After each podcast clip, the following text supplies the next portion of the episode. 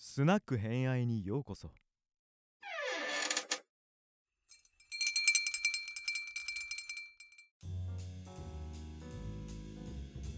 はい、では、えー、と現在はゲス会2023年春夏会ということで。前回は、えー、と一郎さんによって世界残酷物語。第四次十字軍のクルーズな人たちがいたねっていう話を聞いたところなんですけれど今日はちょっとまたバトンタッチソネさんに今度バトンタッチさせていただいて、はい誰ですかソネさん今回は？えーとですね今回はマリリン・モンローを取り上げたいと思います。おマリリン、かわいいよね。そうですね。あの、うん私歴史好きで逆に映画、まあ、ちょろっと見るぐらいなんで、そんなに詳しくないんですけど、なんかあの、ちょっとまあ、ゲスというとなんか悪いですけど、なんかそういうイメージもあるので、うん、果たしてそうなのかちょっと調べてみました。かわいいマリリン・モンロー。あの、私、ああの人ってなんか写真で見るよりも動いてる方かわいいですよね。知ってます？ああ、ポンドウォークとかね。そうそうそう、あの動きがもうかわいいんですよね。なので、もし見たことない人がいたら、ぜひ7年目の浮気とか、うんうんこれは浮気するわみたいな。これはね、ほっと一話だろうなみたいな感じの可愛いマリンです。はい、じゃあ、お願いします。はい、よろしくお願いします。あのマリリン・モンローっていうこういろんな映画で、まあ、ん典型的な金髪美女みたいな感じで、うん、まあ、セックスシンボルっていうふうにこうんう広く知られているんですけど、うん。まあなんかちょっとどんなイメージを皆さん持たれてるかなっていうのをちょっと聞いてみてもいいですか？見たことあります？まあ、僕はもうケネディの愛人っていう まあそうですよね。でもなんかちょっとしたこうなんか映像とかで結構出てきて、うんなんかそういうこう、うん、アイコンとして取り上げられるっていうのがなんか多いかなと思ってて、あの先ほどあの、アンディ・ウォーホルとかねそうで。すね。うん。なんか、一郎さんがさっき言った通り、あのジョン・ F・ ケネディと不倫をしていたとか、うんまあやっぱりその他にも関係が噂された人物山ほどいるみたいな話で、ちょっとなんかそういうちょっとあざといみたいなイメージももしかしたらあるかもしれないかなとうんうんうん。ってます。はい。で、まあ、あの、実際その映画どうだったかっていうと、ハリウッドで活躍した期間って、なんか実はわずか10年ほどなんですね。結構早めに死んだんで、うん、若いですよね。そうですね。で、えっと、まあ、どれぐらいこう収益とか上げたかっていうのをあの調べてみたら、あの、出演した映画、あの、全部で合計2億ドル稼いだ。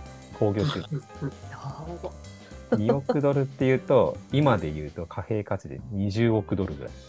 2000、3000億ぐらいですかね。やばいやばいやばい。稼いだっていう話です。で、まあ、ちょっとどういう生い立ちだったかっていうところなんですけど、うんまあ、1926年、ロサンゼルス生まれはいです。で、本名は、えっとノーマ・ジーン・モーテンソンっていう、マリリン・モンローじゃないんですけど、うんうんあの、モンローっていうのが母親の旧姓なんですね。はいはいはい。で、えっと、お父さんは、えっとですね、そのお母さんが当時、その、結婚していた、あの、夫とされていたんですけど、うん実はなんか最近、近年、あの、行われた DNA 鑑定だと、あの、母親の勤め先の同僚っていう、同僚が、あの、実のお父さんっていうのが判明してるっていう、ちょっとかかなり生い立ちからして複雑な感じで。マリリンのお母さんがゲスだったって話。結論。そう。そうですね。で、まあ、すぐに結構、あの、生まれてすぐぐらいに、その、まあ、当時、えーと結婚してたお父さんとお母さん別れて、はいはい。でお母さん結構割とこう、精神的に病んだりとかしてるんですね。うんうんうん。で、なんかこう、療養所に入ったりとか、入院したりとかうんしながら、えっ、と、まあ、まあ、当時、ノーマっていう、あの、マリリン・モンローを、えー育てていくという話なんですけど、結構この幼少期からですね、結構性的虐待とかを、あの、ノーマが、えーと受けてる、で、受けてて、結構内気な性格もあってですね、結構吃音を発症したりとか、引きこもりがちという、まあ、幼少期を、はい、えーと、過ごしたみたいです。はい。で、結構まあ孤児院に預けられたりとか、まあ、そういった感じでこう転々としながらですね、あのまあ、少女時代を過ごしていくというような、だよね。はい、お母さんがそんな施設出入りしてるんだったらね。えーそうなんですね。で、えっと、まあそんな中でですね、やっぱりあの映画館に行ってたというかですね、あの邪魔者扱いされてるんで映画館行っとけみたいな感じで、えっと、割とこうお金をもらって映画館に行かせられていったらしいんですね。その当時うんあのお世話になってた家から。で、その辺で結構俳優を志すようになったっていう経緯があります。なるほどね。うん。で、その後16歳で実は最最初の結婚をします。え？あうん。あのーそうですね。当時その暮らしていた近所の、えっと、労働者と結婚します。これなんでかっていうと、そうしないとこう孤児院にまたあの逆戻りしちゃうみたいなちょっと経緯もあって結婚してしまっうん。うんたというような感じです。で、まあ、高校卒業して専業主婦になったんですが、まあ、その当時の、えー、と旦那とは反りが合わずですね、あの後々ですけど、離婚してます。うんうんうん。で、そこからですね、えーと実際その、まあ、芸能界というハリウッドに行くきっかけがあるんですけれども、うん当時あのうん工場で働いていたんですけど、はいはいはい。当時では第二次世界大戦中かな。で、うんなんかそういう当時あのこう工場で働く女性たちをこう取り上げて、うんこう前線のなんていうんですかあの兵士たちに、まあ、女子も頑張ってるというようなこうよく記事とかもあったらしいんですけどその中で、あのノーマがですね、えーとカメラマンが撮影した写真でちょっと話題になるというかその写真に載ったことで、えー、とモデルとして勧誘されるというスカウティングを受けます。はい100年に一度の美女とか、そういう感じ。ちょっとわかんないですけど。うん はい。で、まあ、最初はですね、あのまあ、ピンナップガールというか、まあ、よく、えー今で言うとグラビアアイドルみたいな感じで、うんまあ、売り込まれていったらしいです。で、えー、と最初はですね、実はあの髪が黒髪というか、栗色みたいな、結構割とこう濃いめの色だったんですけど、うんうんこの当時からちょっとずつまあ金髪にして、くせ毛もなんか直毛にしたりとか、そういった感じで徐々に人気モデルになる。というようなこうキャリアのスタートの仕方をします。自分でちゃんとつプロデュースしてったんだね、その売れる方に。自分で。そうですね、まあ、あとは当時のその事務所とかの方針みたいなのも最初はあるらしいんですけど。なるほど、なるほど。うん。はい。で、ついにここで映画界に入るんですけど、20世紀ホックスと契約して、で、えっと、ノーマというその本名から、えーマリリン・モンローという芸名を名乗ることになります。えっと、まあ、マリリンっていうのは、その、えっと、小さい頃憧れた、えー女優さんから取ってて、うん。でさっき言ったようにモンローっていうのは、えっと、お母さんの旧姓から取ったはいという話。うんうん。で、あの、先ほどあの、まあ、割とこう動動画というか動きがあるところが結構魅力があるっていう話したんですけど、うん。やっぱりここですごいこう演技を学んだりとか歌とかダンスとかめっちゃこう練習しながら、えっと、デビューをしていくというようなところで割とこう実はですねあの演技にすごいこう強いこうなんていうんですかねあの成長する意欲があるというかうんうんうんうん。っていう実はそういう人でもあります。で、この辺からもう本当明確に映画会社の指示ですね、プラチナブランドに、ブロンドにえーと髪色を変えていくというような感じになってですね、徐々にこうマリリン・モンローっていうこうキャラクターを作っていくと。いうような感じになります。はい。で、えっ、と、私生活の方で言うとですね、あの当時あのニューヨークヤンキースの、えっとスター選手だったジョー・ディマジョっていう選手がいるんですけど、うん。はい。結構もう本当に有名なあの球史に残る選手なんですけど、その人と交際を始めて、はいはいはい。まあ、それがちょっとスキャンダル的な感じになったり、うん。報道されるようになったりとかうんしてます。うん。でこの辺りのそのスキャンダルみたいなものを割とこう利用してまたこうさらに成長していくっていうのがマリリン・モンローのこうすごいところというか、うんなるほどね。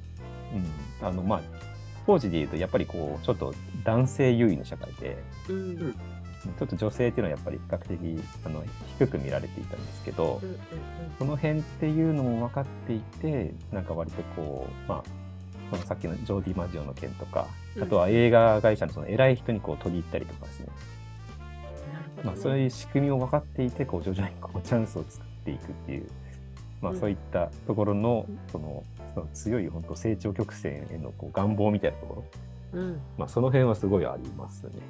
戦略的だったね、スキャンダルも戦略的に。そうですねかったんだな。そう考えると。なんかそんな感じがします。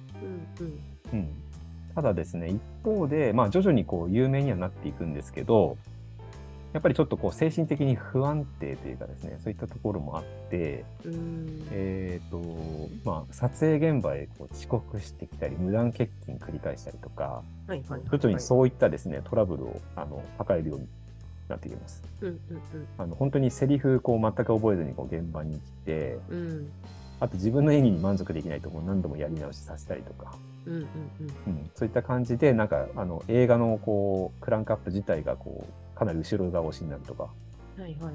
はい。うん。そういった感じで結構こう気難しい女優みたいな感じで言われ出したりうん。してきます。うん、でもう本当にこう不安障害みたいな感じとか、うんまあ、不眠症みたいなものとかも結構徐々に出てきてアルコールとかに頼るように。なったりとかっていう風になってきます。うん。はい。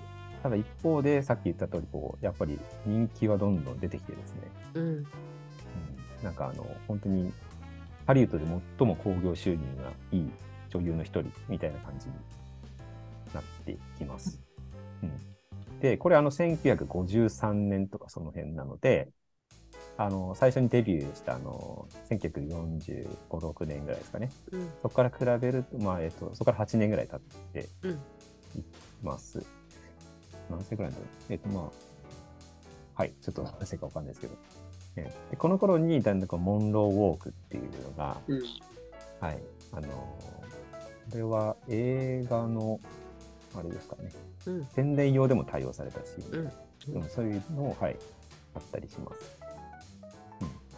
うん、で、えっと、こっからですね、先ほどのあの20世紀フォックスですね、はいはい。契約しているところと結構だんだん対立していくということになって、おううん、で、なんでかっていうと、おうおうおう。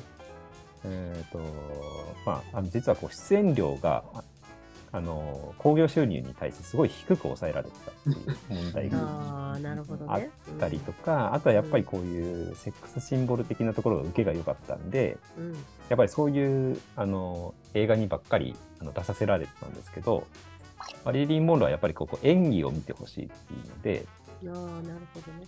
そういうこうそうセクシー系、セクシー路線じゃなくて、もう少し演技で見せるような映画をうんやりたかったっていうところで、だんだんこう対立が、なるほどね。はいうん。うんあるある。で出演拒否したりとかですね、そういったこともあります。うんで、一方でそのさっきのジョーマジョー・ディマジオとあの2度目の結婚をします。お続いてた。うん続いてたんですよね。なんか次々と変えてる私の中で勝手にイメージだった どんどん変えていく感じなんですけど、じゃなくてちゃんと付き合ってて、うん。で、この頃実は新婚旅行を兼ねて日本に来日してて、ああれその時この人なんだねそのお相手がね。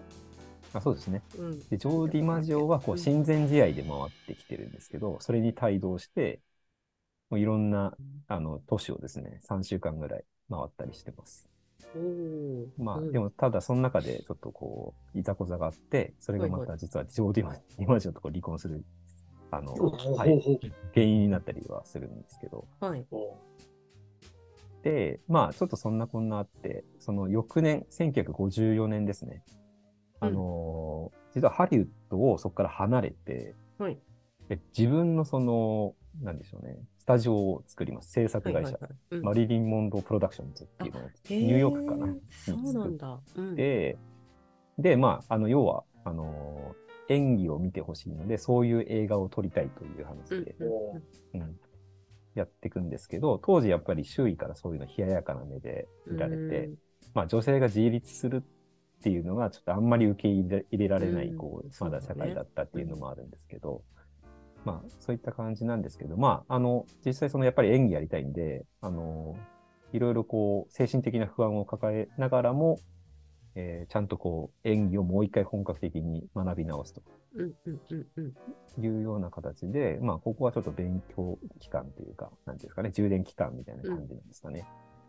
という感じで、まあ、結局ですね、あの、さっきあの、独立し、あの、喧嘩別れした20世紀ホックスと、もう一回、実は再契約する。というような運びになります。うん。うん。で、まあ結構割とこの辺の経緯がですね、あの、いろんなタイム誌とかそういう雑誌とかにも結構取り上げられてて、うん。まあ、あの、まあいろんな言われ方してるんですけどね。抜け目のない女性実業家とか、うんあの、今後何年にもわたって、えっと、組織に対抗する個人の、えー模範となるだろうみたいな感じと賛も批判もいろいろありましたよ。はいはいはい。うような感じで、はい。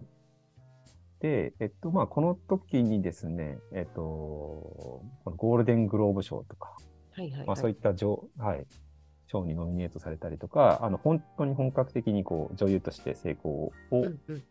えっと、収めるような、はいうんキャリアがスタートしています。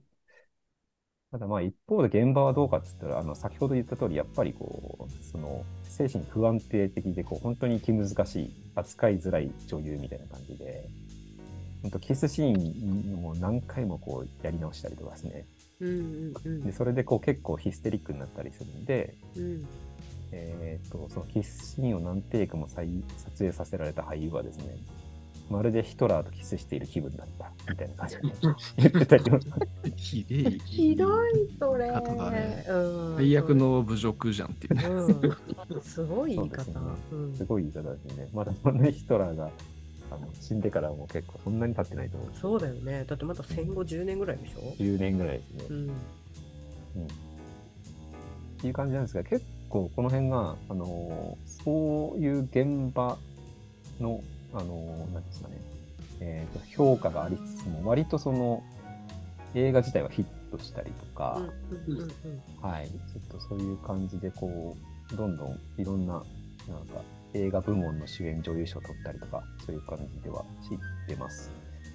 でやっぱりただ一方でそういう監督とかとこう現場で対立してるんで、うんまあ、舞台恐怖症っていうのにかかってるんですけど、要はそのカメラの前に立ちたくないみたいな、なんか精神病みたいなものがどんどん悪化していったりはしてます。なんか矛盾してるよね。自分が女優として前に出たいけど、うん。出たくない。そう出たくない。評価は難しい。されたい。うん。いやー複雑。うんそう。だからなんか結構映画によって工業的に失敗してありとか、演技に手を抜いてるみたいな批判のある映画もある一方で、さっき言った通りこう、まあ、すごいヒットして、うん。あの、主演女優賞とか取ってる映画も、なんか結構こう、なんか2回に1回みたいな感じでうんうんうん。うん繰り返してるような感じうんです。うん、でちなみにあのあのオードリー・ヘップバーンがあの、はい。大成功されたティファニーで朝食をとかも、うん実は最初マリリン・モンローが出演する予定だったらしいんですけど なんかなんか知らないジが違いすぎる。まあそう。そうですね。まだそうですけどね。またもしかしたらヒットしてないかもしれないですね。うん。っていう感じで、えっと、ここら辺でですね、あのー脚本家と結婚してます、このこの辺りあれ？で。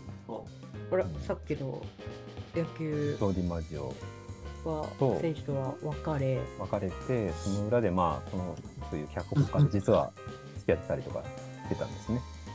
成田離婚して。大体そう言い方古い。成田離当婚し時、成田はないですね。成田当時ないんだ当時ないんだ成田らしいですからね。成田闘争してたかもしれないです。じゃあ。でそのでごめんなさい。脚本家と結婚して。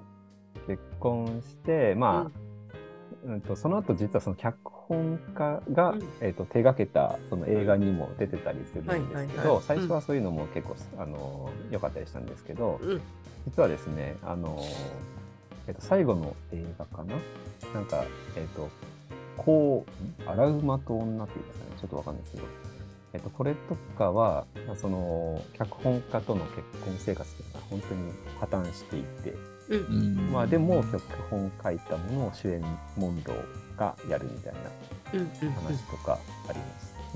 ただやっぱりそのこの映画の撮影中とかもやっぱりそういう関係の破綻とかあとはあのこの脚本家の旦那がですね結構撮影前夜になってこうシナリオを書き直すとかそういう変な癖とかがあって、はいはいはい。ううんん全然演技できないみたいな感じでうん。もうこの最後の映画はもう本当に評価低調みたいな感じでうんうんうんすごいあの映画界から酷評されてます。うんうんうんうんうんただこれなんか実はこの最後の映画って21世紀入ってからはすごい再評価されてるっていうちょっとあの情報もありました。うんうんまあ、ちょっと私もまだ見てないんで何とも言えないですけど。はい。で、この頃やっぱりこう、あと、あれですね。実はあの、モンドってこう、何度か流産してたりとかしていて、うんうん子宮内膜症とかにも結構悩まされてたんですよ。なんかその辺のこう摘出手術とか、なんかそういうのもあって、ちょっとうつ病でやっぱりこう4週間あの入院したりとか、うん。そういう感じになるんですね。うん。うん。で、なんかもうちょっと最後なんですけど、あのーちょっとまあ、あの病気崩してる中でも、ちょっといろいろこう撮影ですね、ちょっとまあうん。最後くら、うん、本当に、あの、完成する前に亡くなってるんですけど、そういう撮影とかをうんうんうん。してしまって、どんどんやっぱり、あの、体調崩していくうんという感じです。ただこう、ちなみにこの時に、あの、あれですね、ジョン・ F・ ケネディの誕生日で、あの、ハッピーバースデー・トゥー・ユーをこう、歌ってた、有名なあの映像があるんですけど、そういったことも出たりはします。なので疑われちゃったやつですよね。そうですね。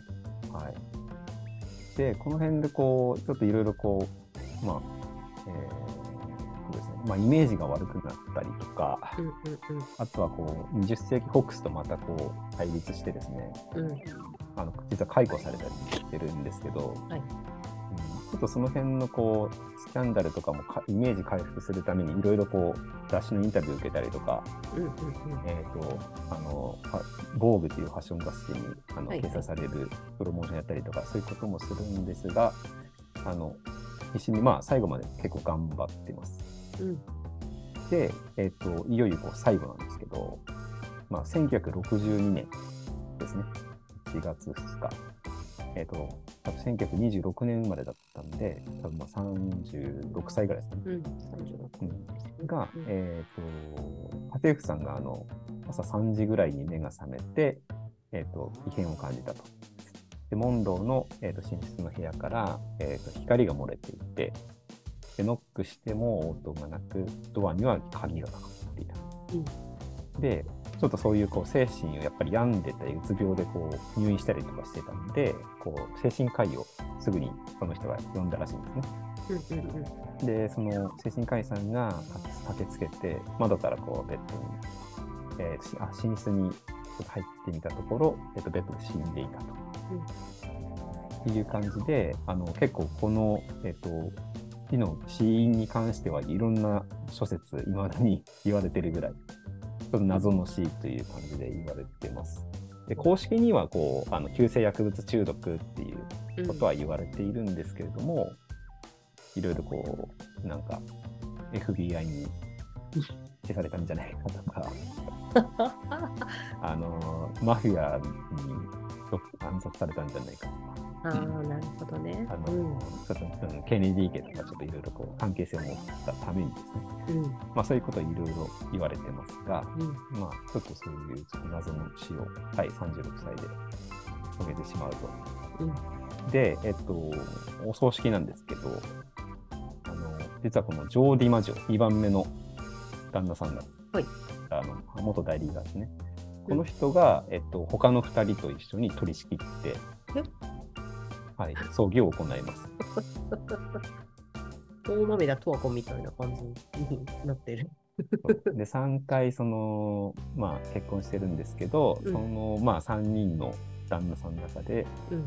えっと、参列したのは、そのジョー・ディディマジョだけど、あというような形で、まああのまあ、ジョーディ・マジョは、えっと、に21世紀直前ぐらいまで生きるんですけど、うん。まあ、ことあるごとにその、まあ、回想というか思い出していろんなこうあの、はい、あのエピソードみたいなものを、まあ、今に伝えてくれてるというような人物になります。うん。なので結構割とその結離婚してからも結構、まあ、愛し合ってたというか、うんまあ割とこう、うん、思い合っていたような、えーと2人ですね。うんうんうん、といった感じのこう生涯でして、ちょっとざっとなんですけど、うんうんで、まあちょっとまとめなんですけど、割とこう、あの、これあの調べる前、あの最初に冒頭に言ったような感じで、私もあの、なんていうんですかね、あの、そういういろんな方と関係性を持って、で、えーまあちょっとあざといというか、いろいろこう取り入ったりとかするような、そういうこう、ちょっとセクシーな女優ぐらいにしか思ってなかったんですけど、見ていくと、割とこう、あの、まあ、いろんなところで、ょっとまあ問題は抱えながらも結構演技の勉強を要所でしたりとか、あとはやっぱり演技を見てほしいっていうような感じで、まあ、自分の会社を作ったりとか、うん。うん。結構割とこう貧しい境遇から結構猛勉強というか努力の人だなっていうふうには思いました。うん。で、その過程で結構そのちゃんとチャンスをものにするためにこう映画界のこう要人とこう関係性を持ったりとか、うんうんうん。うん、あとはなんかなんだろうね。えっとしなんか主演するためになんかあの自分のこう制作会社作った会社うんうん。のなんか映画制作をこうバーターでこうなんですか20世紀ホックスとですね契約に含めるとか、うん。うん。この映画に主演するからじゃあもう一本映画作らせてくれみたいなやつとかやるんですよ。っていう感じでこう割とこうなんか抜け目のないビジネスウーマンって言ったらいいんですかね。うんうんうん。うん、割とこう自分やりたいところに持っていくために、まあ、自分を犠牲にするっていう感じというか、うんうんうんうん。なんかそういう感じの実はこう努力の人だなっていう感じで、うん。割とこう先入観で今まで見てたなっていう気づきがありましたうんうんうんうん。という感じです。あれですよねクランクシネマ見たらボーイフレンドたちの名前の中にチャールズ・チャップリンとか。あ、本当ですか？フランク・シノトラまであああ、フランク・シナトラはなんかちょっと出てきまトラねしたけどね。うんチャップリンまで。多分あることもないことも全部書かれてそうな感じがする。うん。う。んそうですね。ちょっとまあ、あの今回ちょっと映画のその主演した映画をちょっといちいちは言わなかったんですけど、うん。うん割とやっぱりそのさっきのモンローウォークだとか、うん。あとは結構、うん、一番売れたやつだと、100万長者と結婚する方法、はいはいはいはいはいはい。うん。紳士は金髪がお好き。みたいな。ちょっと日本語日本語で言うとちょっとあれなんですけど。紳士は金髪がお好きも可愛いです。これ。うん。うん。そう。何本か見たんですけど、まあ、そうね、さっき言ってたあの7年目の浮気とか、可愛い、うんあの、あれです。まさに。あの、地下鉄の、えっと通気口から風がバーッと出る。バーって出てくるやつ。可愛いんですよ。そうそうちなみにこれ、あの、なんか、えっ、と、マンハッタンで、まあ、うん宣伝用でこう、撮影したらしいんですね。確か。うんはいはいはいはいら見物人が2000人ぐらい集まって、で、この写真っていうのはやっぱりこう、なんかいろんなこう新聞にこう、あの載ったらしいんですけどう、んうんうん。あの、これを見た、あの当時の夫のジョー・ディ・ディマジオが激怒したっていう話を書いてました。お前は何してんだと。そうそうなんかそんな、結構、いろんなエピソードがあって、ちょっと面白いので、ちょっと皆さんもぜひ、いろいろ本だったりとか、あの、はい、いろいろ記事とか漁ってみると面白いかなと思います。うん、あのケネディ大統領の噂であれですよねマリリン・モンローに会うために通路を作ったとかって言わされますね。えー ホワイトハウスの中にその、えーマリリン・モンローとマリリン・モンローと会うための地下通路を作ってその地下通路でマリリン・モンローとキスしてたみたいな。やまだなんか残ってるみたいな噂が。えー。信じるか信じないかみたいな話だ なんかそのぐらい入れ込んでたからなんかその何？最その殺されたんじゃないかみたいな。要はうん。ケネディ家の知っちゃいけないことも彼女は知ってたから。殺されたんじゃないかみたいな。うんそのぐらい入れ込んでたからみたいな。とかがあって。なんか、いわくつきですよね、本当に。そうですね。まあ、いろんな、こう、まあ、どこま、まあどこまでが本当で、どこからが都市伝説かっていうのもあるんですけど、うん。でも結構、このギュッとなった人生だなっていうことは本当に思いますね。うん。なんか、たった10年の活躍期間の中での密度の濃さがマジで半端じゃねえなっていう感じですし、その10年の間に、ね、あの、のし上がっていったんだから、まあ、相当な能力と、やっぱり、ま、真面目な人ですよね。すごいねって思いましたけど、真面目だと僕は。思いますね。うんうん真面目だからこそバランス取れなくなっちゃったんでしょうね。うん多分、もともとものすごい多分繊細な部分とかがきっとあったんだけれど、それとのバランスが取れなくて、お酒？そうですね。お酒は結構、ううん、お酒と薬物は結構あったって言いますよね。うん。まあ、当時はね、そういう時代だったっていうから。意外、意外、やっぱり、あれですね、あんまり男性は見ないですよね、マリリンモンローうん、かわいいですよ。すごく。でもなんかそうで、すね。こういう話を聞いた後に見てみたら、のし上がったんだなっていう。よっしゃ。うん。結構、そのモデル時代とかの写真とか、うん、書き出しの時のもいくつか写真あるんですけど、かわいいですよね。うん、そう、結構あどけない感じで、うん。ただ徐々にやっぱりそういうキャラクターを、あの、本当に確立ししていったんだなっていうことは思いましたね。うん。うん。ムチムチがいいですよね、マリリン・モンロー。あれなんか細すぎないというか、女っぽいなっていう感じの。まあ本人はそこを見られたくないって言ってたけど、うんでもなんか本当、あれですね、キャラクターだったんですね。って思った。ね私がうん好きな、それこそ、あの、アンディ・ウォーホルがマリリン・モンローのことアイコンって言ってて、うん彼女をわざわざ絵にしてるじゃないですか。有名なの分かります？ね。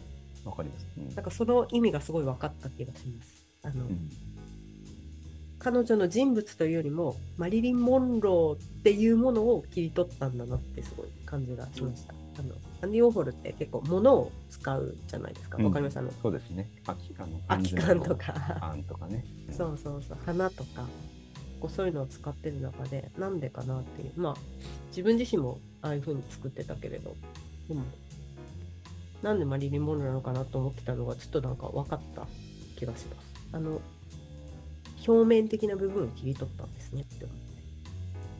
うん。ぜひ皆さん、これを聞いて、ぜひ見てみて。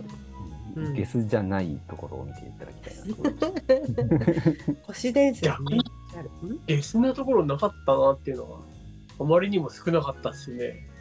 うん、正直言って、うん。ゲスっぽいところは見えなかったなっていうか。ピュアですよね。ね、はいなんか、ねうん出てくるのがゴシップだらけですからね。ゴシップだらけなんだけどね。う んそうですね。出てくるのはゴシップだらけなんだけど、多分その内容を見てたら、下水のが結構出てくるかもしれないですけど。すごいんだろうね。うん 内容。そうですね、多分。うんあることないこと書かれてたんでしょうね、きっと。うんいやー、きっとそれでも病んでたんだろうなって思う。うん。でも、残ってる、私たちが残ってる見てる写真のマリリンはみんな可愛いです。白黒で持ってる。そう本当に、まあ、おっしゃった通り、下水ところがなかった。ゲス会なのに。いや、でも入り口がちょっとゲスかなと思ったってことですよね。そうですね。うん家族のね。そうね。はい。というところで、えっ、と、2023年度のゲス会以上になりますので、またやりたいなと思ってるので、もしよければまた今日参加していただいた皆さん、またぜひよければ、ゲスを抱えて、ゲスなのか、クズなのか、それ以外なのか、ねってもらえればいいなと思います。はい。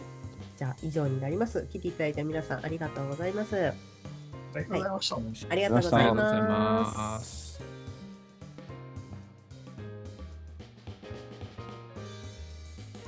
もう一杯いかがですか？